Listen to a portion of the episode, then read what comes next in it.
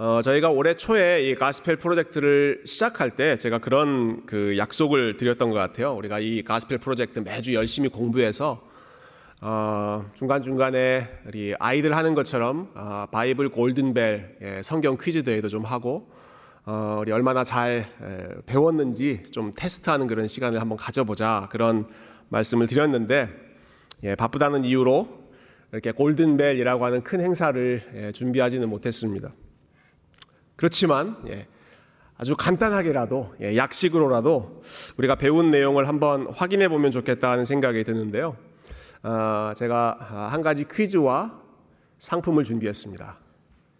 예, 상품이 없으면 별로 열심히 안 하시더라고요. 예. 정답을 아시는 분은 아, 정답을 말씀하지 마시고 손만 예, 오른손만 들어주시면 제가 제일 먼저 드신 분을 지명할게요. 어제 예, 지난주에 지난주 금요일에 우리가 나눴던 말씀 관련된 내용인데 어, 여러분 사울 왕이 이제 하나님 명령에 순종하지를 않았죠. 어디서 지금 질문이 나올지 모르겠죠. 사울이 사울 왕이 순종을 안 했습니다. 그래서 이제 선지자 사무엘이 와서 책망을 합니다.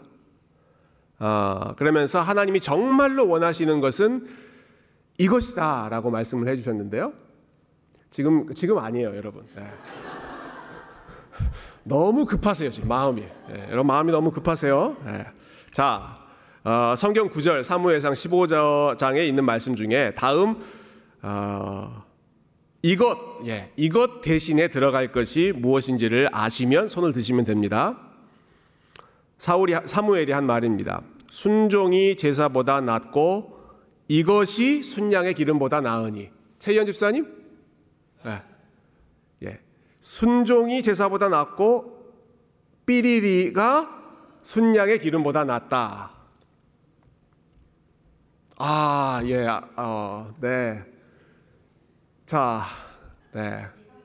아, 예상 밖의 문제인가요? 네. 그러면 주관식을 생각했는데 객관식으로 해야겠네요. 순종이 제사보다 낫고 1번 말하는 것, 2번 정답.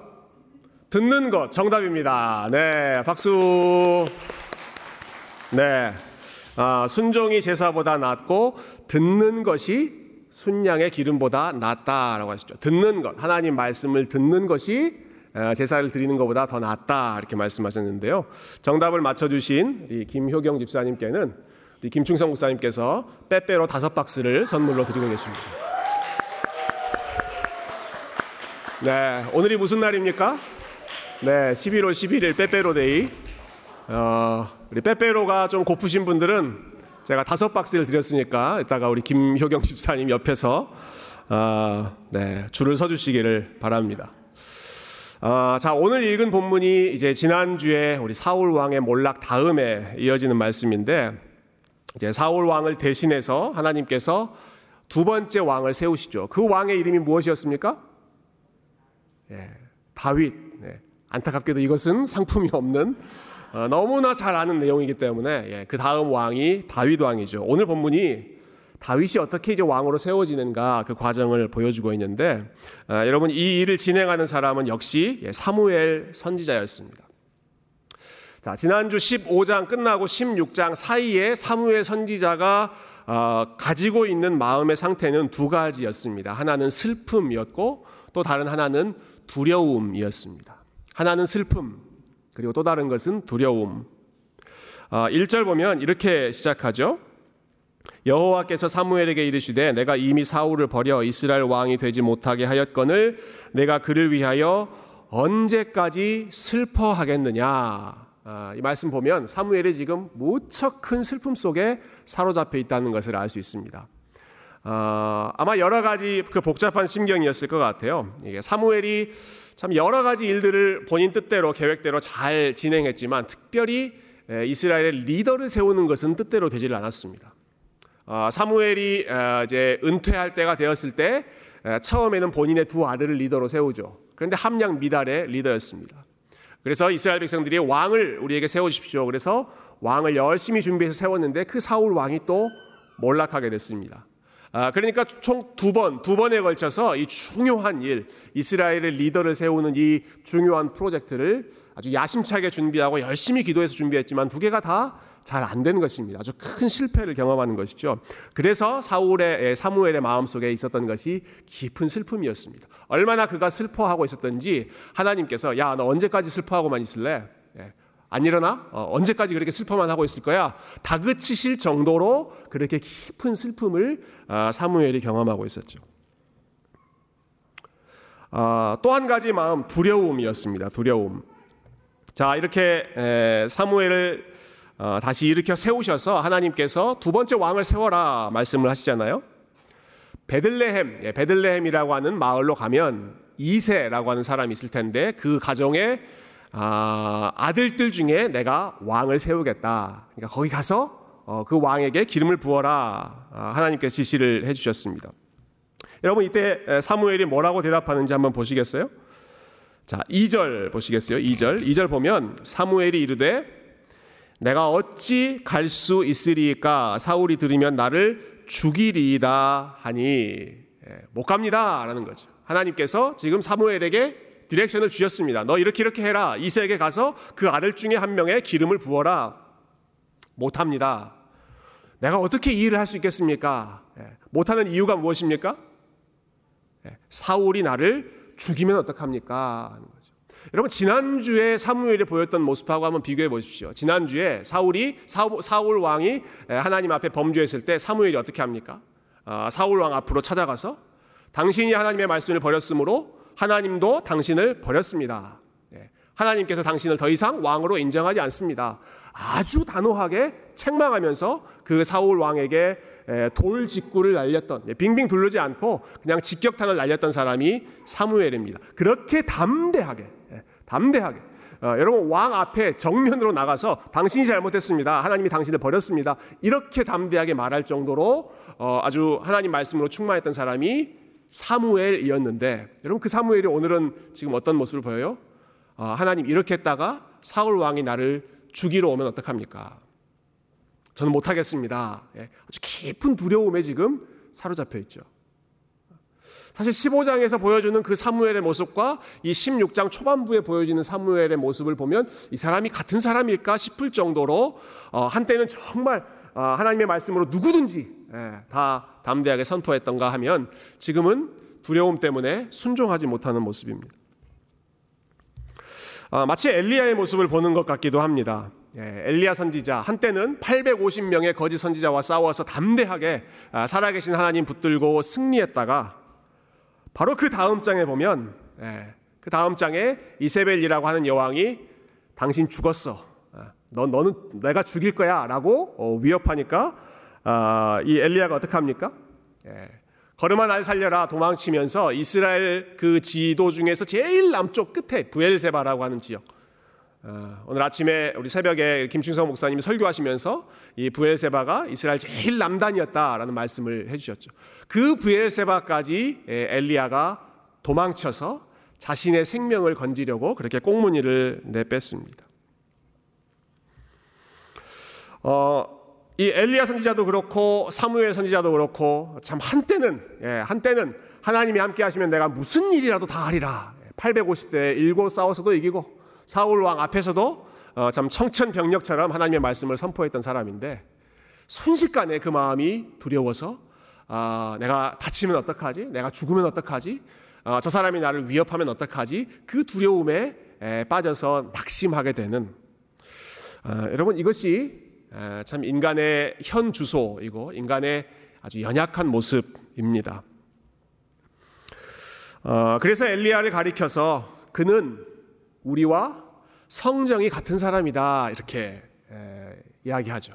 예, 야고보서 마지막 부분에 엘리야는 특별한 사람이 아니라 아, 우리랑은 another level에 있는 아주 특별난 그런 사람이 아니라 그는 우리와 어떤 사람이라고요? 성정이 같은 사람이다. 감정, 정서 이런 것들이 똑같은 사람이다 하는 것입니다. 사무엘도 마찬가지입니다. 사무엘도 우리와 성정이 같은 사람이었습니다. 하나님의 은혜 가운데 붙들렸을 때에는 담대하게 나가지만 더 마음에 아주 실망감 가운데 슬픔 가운데 에, 자기 자신의 그, 그, 생각 속에만 사로잡혀 있었을 때에는 어, 벌벌 떨면서 내가 어떻게 합니까? 에, 두려워하는 것이죠.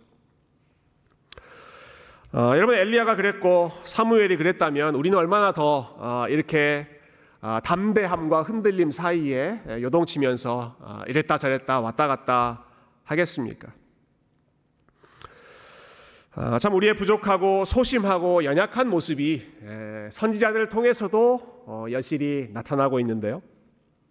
나 참 감사한 사실은 어, 이러한 인간의 소심함과 연약함을 아심에도 불구하고 하나님께서 계속해서 엘리야를 통해서 역사하시고 사무엘을 통해서 그분의 계획을 계속해서 이루어 가시고 그리고 어, 매사에 불안해하고 소심해하고 부족한 어, 저와 여러분을 통해서도 하나님께서 계속해서 그분의 뜻을 이루어 가신다는 사실 여러분 그것이 우리의 소망이고 어, 또 우리의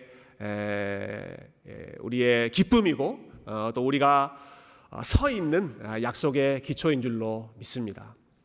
오늘 말씀 보면 예, 하나님께서 사무엘이 이렇게 두려워 떨고 있을 때 예, 그냥 내 팽개치시는 것이 아니라 예, 사무엘을 다독이시죠.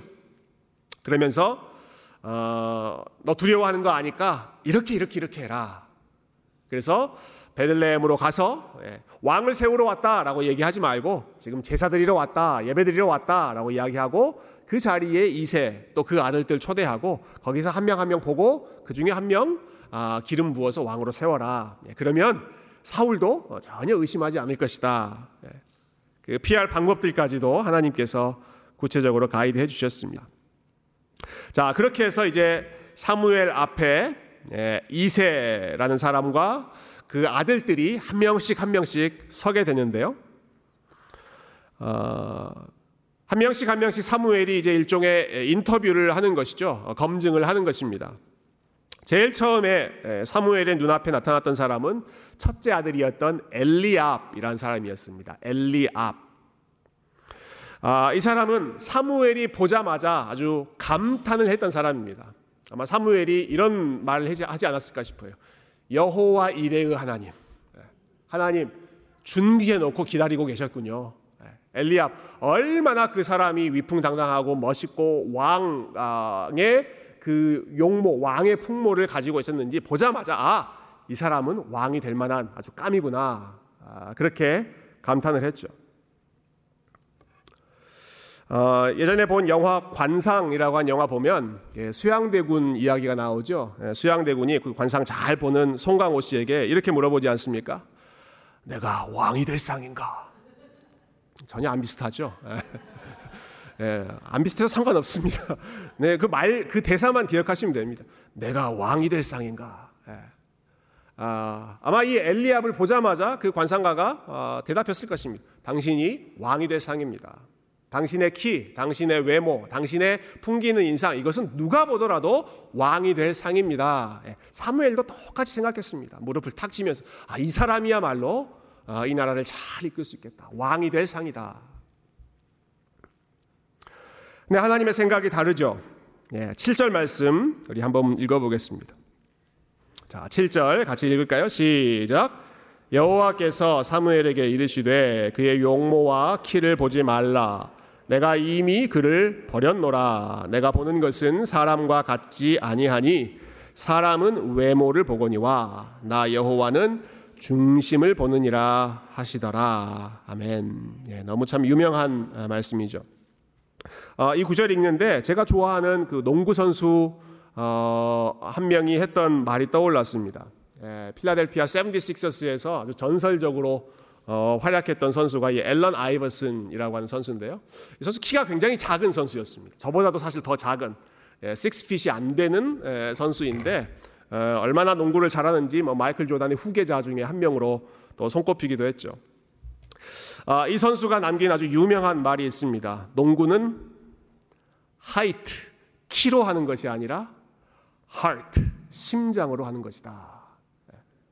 좀 키가 작은 사람들이 항상 항상 어, 본인의 이야기로 어, 생각하는 농구는 height 키로 하는 게 아니라 heart 심장으로 하는 거야. 예. 어, 하나님께서도 비슷하게 말씀하시는 것 같아요. 왕은 height 키로 선발하는 게 아니라 heart, 심장으로, 마음으로, 중심으로 뽑는 거야. height, 신장이 아니라 심장, 마음이 중요하다는 거죠. 여러분 그래서 실제로 다윗을 향해서 하나님께서 붙여 주셨던 별명이 그 사람은 어떤 사람이다? 다윗은 내 마음에 합한 사람이다 이렇게 했습니다. 내 마음에 합한 사람이다. 하나님께서 다윗의 마음을 보셨을 때, 아 그의 마음이 나의 마음 같다. 예. 어, 훨씬 더 좋은 조건이었던 형 엘리압이 아니라 마음이 예, 하나님의 마음에 흡족했던 사람 다윗을 하나님께서 어, 선택하셨던 것이죠. 자, 첫째 아들 엘리압이 아주 좋은 조건을 가지고 있음에도 불구하고 하나님의 기준에서 탈락했습니다. 그 다음 아들도 통과. 그 다음 아들도 또 통과. 그렇게 총 몇 명이 통과됩니까? 일곱 명의 아들이 사무엘 앞을 다 지나가는데 아무도 하나님께서 어, 인정을 해주지 않으셨습니다. 아주 의아해하는 사무엘이 물어보죠. 어, 이세 당신 아들들이 지금 여기 다 모인 게 맞습니까? 예, 그제서야 이세가 어, 실토를 합니다. 어, 막내가 한 명 더 있긴 한데 그는 지금 밖에서 양을 치고 있습니다. 그 사람이 다윗이죠. 어, 여러분 이 아버지 이세가 하는 요 말 한마디에 아, 다윗의 현재 위치가 여실히 드러나고 있습니다. 아, 지금 그 집에 누가 찾아왔습니까? 사무엘이 찾아왔습니다.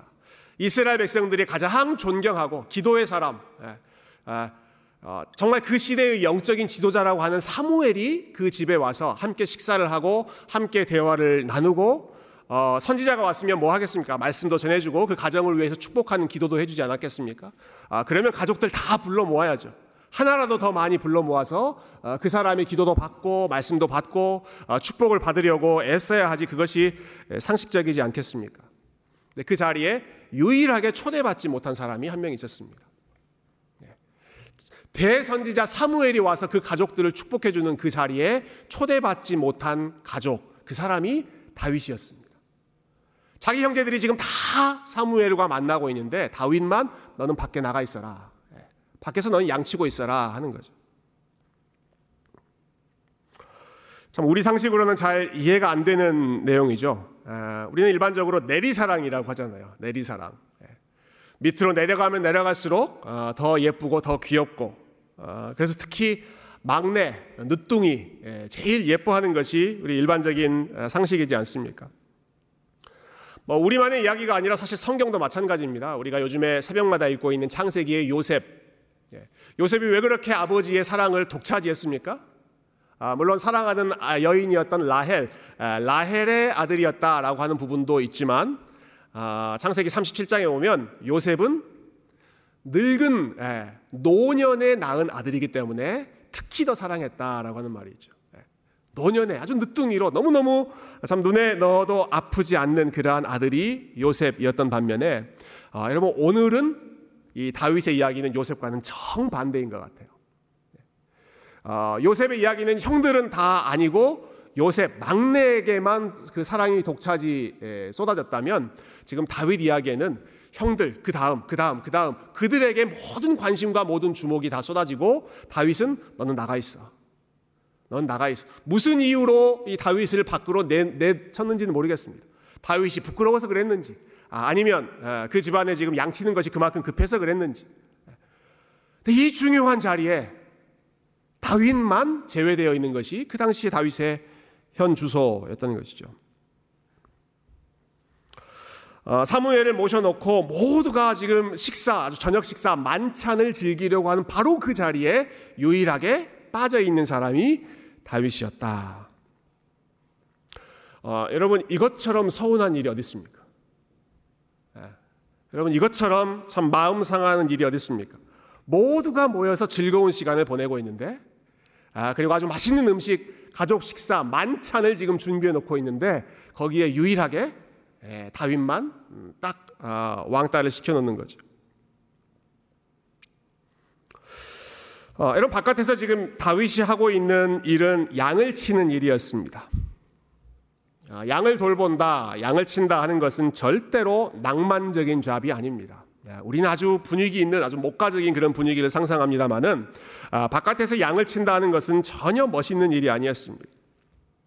요즘에 하는 것처럼 아주 예쁜 강아지들을 예, 목에 예쁜 줄을 매고 산책시키는 그런 일이 아니었습니다. 양을 친다 하는 것은 방황하는 양, 이리저리 뛰어 뛰어 뛰돌아다니는 그러한 양들을 간수해야 하고 그 양들을 아, 지키기 위해서 아주 몸부림쳐야 하는 것이고 그 양들과 함께 진흙탕을 뒹굴어야 하는 일이고 여러 가지 위험을 아, 직면해야 하는 예, 그러한 위험천만한 일이 목자의 일이었습니다. 다윗이 지금 하고 있는 일이죠. 모든 가족이 분위기 있는 자리에서 아주 좋은 옷을 입고 사무엘과 아주 고상한 이야기를 나누고 영적인 대화를 나누고 있는 바로 그 어, 순간에 그 같은 시간에 다윗은 어떻게 하고 있었다고요? 허름한 옷을 입고 냄새 나는 양들과 씨름하면서 아주 사투를 벌이고 있었던 것이죠. 어, 어떤 신학자가 참 재미있게 표현했더라고요. 오늘 본문의 이 다윗을 가리켜서 아, 참 이해가 쏙 되는 그런 표현이었습니다. 남자 신데렐라다 이렇게 얘기했어요. 남자 신데렐라다. 여러분 이해가 쏙 되지 않으세요? 네, 다윗은 남자 신데렐라였다. 여러분 그 유명한 노래 아시죠? 신데렐라는 어려서 부모님을 잃고요.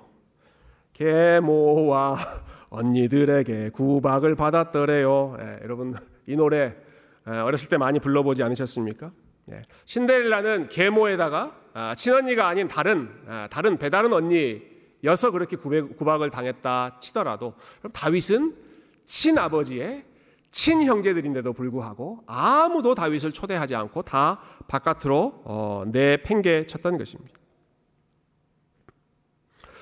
또 어떤 신학자는 다윗의 형이 일곱 명이었다라고 하는 사실에 주목하더라고요. 성경에서 일곱이라고 하는 숫자는 완전수입니다. 완전수. 충만하다 할 때 일곱이라고 하는 숫자를 많이 쓰죠. 아, 물론 다윗의 형들이 일곱 명이었다는 어, 것도 분명히 사실이겠지만 그러나 7이라고 하는 숫자, 충만한 숫자, 예, 완전히 꽉 짜여져 있는 어, 그 가정의 분위기 속에 끼어들지 못하는 외면당하고 있는 것이 다윗의 현실이었다는 것입니다. 아무도 사랑하지 않고 아무도 기대하지 않고 아무도 초대해 주지 않는 것이 다윗의 현실이었지만 그러나 여러분 그 다윗을 그 광야에서 다윗이 홀로 있을 때 하나님께서 다윗을 사랑하셨고 하나님께서 다윗을 주목하고 계셨고 그리고 하나님께서 다윗을 초대해 주셨습니다.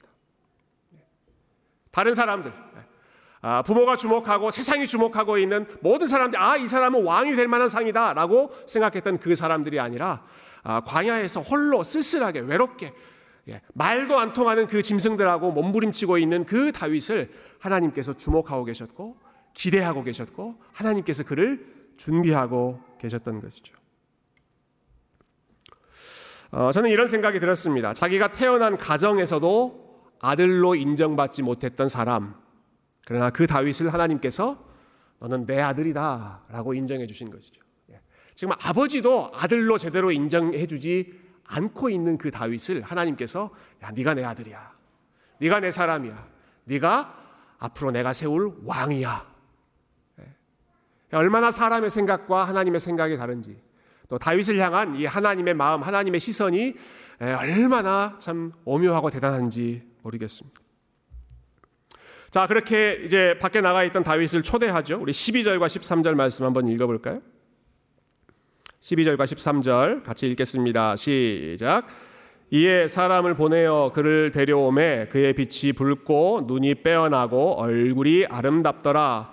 여호와께서 이르시되 이가 그니 일어나 기름을 부으라 하시는지라 사무엘이 기름 뿔 병을 가져다가 그의 형제 중에서 그에게 부었더니 이날 이후로 다윗이 여호와의 영에게 크게 감동되니라.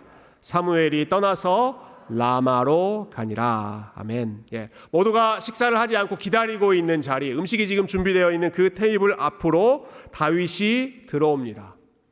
아, 물론 이때 다윗의 모습은 무척 초라한 행색이었을 것입니다. 다른 형들은 다 좋은 옷 입고 있을지 몰라도 다윗은 지금 양치다가 아, 온그 냄새 나는 옷을 그대로 입고 들어왔겠죠. 근데 그 다윗에게 사무엘이 다가가서 그 머리에 기름을 붓습니다. 근데 오늘 본문에 보면 그의 형제 중에서 기름을 부었다 이렇게 합니다. 그의 형제들 가운데서 in the midst of his brothers 그의 형제들이 다 함께 그 형제들이 다 지켜보고 있는 그 가운데서 아, 사무엘이 다윗에게 기름을 부었다. 어, 훗날 다윗이 쓴 시편 23편 우리가 너무나 사랑하고 암송하는 이 시편 23편 5절에 보면 아, 오늘 이 다윗의 상황과 똑같은 너무너무 잘 어울리는 상황이 묘사되어 있습니다. 주께서 내 원수의 목전에서 내게 상을 베푸시고 기름을 내 머리에 부으셨으니 내 잔이 넘치나이다. 기가 막히지 않습니까? 주께서 내 원수의 목전에서 내게 상을 차려주시고 예. 아버지가 보고 있는 그 상황, 형들이 예, 자기를 무시하며 다 어, 이렇게 밖으로 내보냈던 그 사람들이 보고 있는 그 목전에서 상을 아주 진수성찬 그 상을 하나님께서 준비해 놓고 다윗 오기 전까지는 아무도 먹지 마. 아무도 이거 못 먹어. 기다리고 있는 것이죠. 그리고 나서 그들이 보고 있는 그 한 자리에서 아, 사무엘이 그에게 기름을 붓습니다. 예, 주께서 나에게 내 머리에 기름을 부으셨으니 내 잔이 넘치나이다. 예, 아마 다윗이 이 시편 23편을 썼을 때뭐 본인이 경험했던 이 하나님의 은혜, 하나님의 사랑, 아, 그 사랑에 대한 감격한 마음이 아, 여러분 이 시편 23편에 같이 어우러지지 않았겠습니까? 예, 모든 사람들이 지켜보고 있는 자리, 예, 어느도 어느 누구도 주목하지 않고 모두 다 무시했던 그 어, 시선 앞에서 그런데 하나님께서 이 사람이 내 사람이다. 아주 짧게 표현됐지만 12절에 아, 보면 여호와께서 이르시되 이가 그니 this is he 이 사람이 바로 내 사람이다. 이 사람이 내가 아, 원하는 바로 그 왕이다. 이 사람이 내 아들이고 내 마음에 딱 합한 사람이다. 인정해 주시고 그 이후에 아, 여호와의 영이 다윗을 사로잡고 아, 광야에서부터 하나님을 만났던 이 다윗이 계속해서 하나님과 동행하는 역사가 아, 사무엘상 곳곳에 이어지고 있습니다. 어, 여러분 너무너무 아름다운 이야기이지 않습니까? 아 까 한 신학자가 표현한 것처럼 남자 신데렐라와 같은 이야기. 어디에서도 환영받지 못했던 한 사람이 하나님의 은혜, 하나님의 사랑을 받고 모든 사람들이 보는 앞에서 존귀하게 세워지는 이 아름다운 이야기. 아, 여러분 이 감동적인 복음의 이야기가 아, 오늘 다윗 이야기에서 끝나지 않습니다. 시간이 한참 흐른 뒤에 오늘 본문의 배경이 되는 베들레헴 다윗의 동네에 또 다른 아이가 태어나죠. 우리 예수님께서 베들레헴에 태어나십니다. 아, 예수님 역시 어느 누구의 환영도 받지 못하셨습니다. 예, 어느 누구도 예수님이 이 땅에 오실 때 환영하지 않았습니다. 그래서 예수님께서 동물들이 먹고 자는 곳에서 태어나시고 그리고 예수님을 제일 처음에 환영했던 사람들은 양을 치던 목자들이 천사들과 함께 예수님을 환영했죠. 어, 다윗의 큰 형이었던 엘리압은 사람들에게 아주 깊은 인상을 주는 호감을 주는 외모였지만 예수님은 전혀 그렇지 않았습니다. 네, 선지자 이사야가 메시아의 모습을 이렇게 묘사하죠. 이사야 53장 2절과 3절 말씀입니다. 이사야 53장 2절과 3절 우리 같이 한번 읽어볼까요? 시작. 그는 주 앞에서 자라나기를 연한 순 같고 마른 땅에서 나온 뿌리 같아서 고운 모양도 없고 풍채도 없은즉 우리가 보기에 흠모할 만한 아름다운 것이 없도다. 그는 멸시를 받아 사람들에게 버림받았으며 간고를 많이 겪었으며 질고를 아는 자라 마치 사람들이 그에게서 얼굴을 가리는 것 같이 멸시를 당하였고 우리도 그를 귀히 여기지 아니하였도다. 여러분 예수님의 외모는 전혀 아, 아름다운 외모가 아니었습니다. 네. 우리가 뭐 예수님의 초상화 너무너무 아주 그럴싸하게 예, 서양의 미남처럼 그렇게 그려놓았습니다만은 아, 선지자 이사야가 아, 아, 참 성령의 감동으로 보았던 예수님의 모습 전혀 흠모할 만한 모습이 아니었습니다. 연한 순같이 예, 연약한 모습이었습니다. 고운 모양도 없다. 그분은 엘리압과 같은 그러한 풍채도 없다. 우리가 보기에 흠모할 만한 아름다운 것이 전혀 없었습니다. 예. 우리 눈에 보기에 아, 흠모할 만한 것이 전혀 없었습니다. 심지어는 사람들이 예, 그분을 보면 얼굴을 가리는 것처럼 예. 예수님의 얼굴을 보았을 때 예수님의 모습을 봤을 때 눈을 피하고 시선을 피하고 얼굴을 가리는 것처럼 그렇게 멸시를 많이 당하고 아, 그렇게 고난을 많이 겪었던 것이 예수 그리스도의 모습이었죠. 그러나 하나님께서는 아, 우리 예수님을 향하여 이는 내 사랑하는 아들이요 내 기뻐하는 자로다라고 말씀하시죠. 예. 사람들의 눈에 보기에 전혀 흠모할 만한 아름다운 것이 없었던 그 예수 그리스도를 향하여 하나님께서는 이는 내 사랑하는 아들이요 내 기뻐하는 자로다. 다윗에게 그 사랑을 쏟아 부어, 부어 주셨던 것처럼 아, 다윗의 후손 진정한 다윗이었던 예수 그리스도에게 세상 어느 누구도 환영하지 않고 이 땅에서 머리 둘 곳조차 없다고 말씀하셨던 그 주님을 향하여 이는 내 사랑하는 아들이요 내 기뻐하는 자로다. 아, 여러분 그 예수님 안에 있는 저와 여러분을 향해서도 우리 하나님께서 동일하게 말씀하십니다. 우리 예수님께 기름을 부어서 그분을 메시아로 세우셨던 것처럼 그분 안에 믿음으로 연합되어 있는 저와 여러분을 향해서도 너희들은 왕 같은 제사장이요 거룩한 나라요 나의 소유된 보배와 같은 백성이다. 하나님께서 저와 여러분을 향해서 그와 같이 사랑스러운 눈빛으로 바라보시며 이는 내 사랑하는 아들이요 내 기뻐하는 딸이로다 말씀하십니다. 무엇 때문에 우리가 그러한 아, 참 과분한 아, 과분한 평가를 받습니까? 어, 여러분 하나님으로부터 어떻게 우리가 감히 하나님께서 우리를 향해서 이는 내 사랑하는 아들이요 내 기뻐하는 딸이로다라고 하는 말씀을 우리가 감히 어떻게 하나님으로부터 그 말씀을 받을 수 있습니까? Only because 유일한 이유, 유일한 조건은 저와 여러분이 그리스도 안에 연합되어 있기 때문에 하나님으로부터 궁극적으로 이는 내 사랑하는 아들이요 내 기뻐하는 자로다라고 어, 선언을 받으셨던 그분 안에 저와 여러분이 함께 거하여 있기 때문에 하나님께서 예수 그리스도 안에서 저와 여러분을 보시기 때문에 마치 하나님이 다윗을 향해서 그렇게 사랑스러운 눈빛으로 보셨던 것처럼 우리를 향해서도 하나님께서 동일한 눈빛으로 바라보시고 축복하시는 줄로 믿습니다.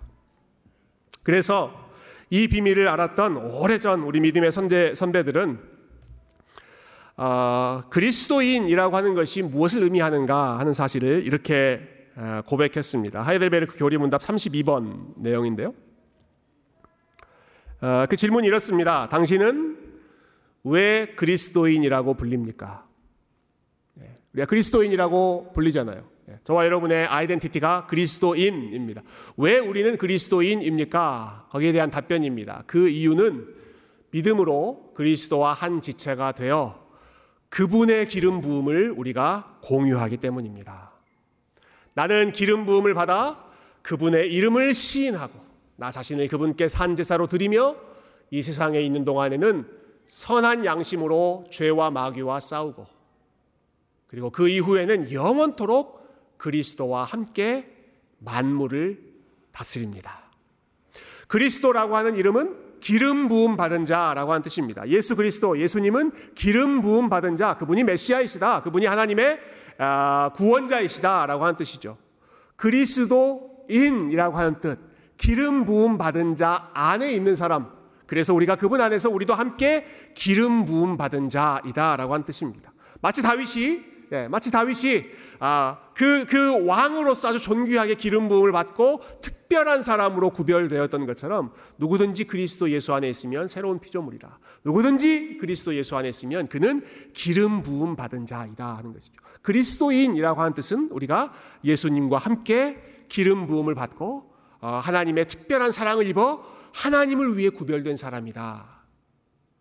라고 하는 뜻입니다.